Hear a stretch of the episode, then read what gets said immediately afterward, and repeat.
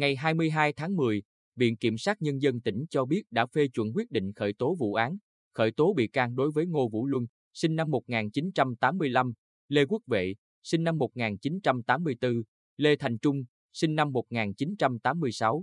Đều là nhân viên hợp đồng lái xe của Cục Quản lý Thị trường Bình Định về hành vi sử dụng tài liệu giả của cơ quan, tổ chức được quy định tại Điều 341 Bộ Luật Hình sự. Cụ thể, từ năm 2019-2021, ba lái xe này đã sử dụng các vé thu phí đường bộ giả để đi qua các trạm thu phí Nam Bắc Bình Định. Các nhân viên này đã sử dụng các vé trên cho các ô tô của Cục Quản lý Thị trường Bình Định, gồm ô tô biển số 77A00304 và hai xe của đội quản lý thị trường số 1 thuộc Cục Quản lý Thị trường Bình Định để lưu thông qua các trạm thu phí nhằm không trả phí đường bộ.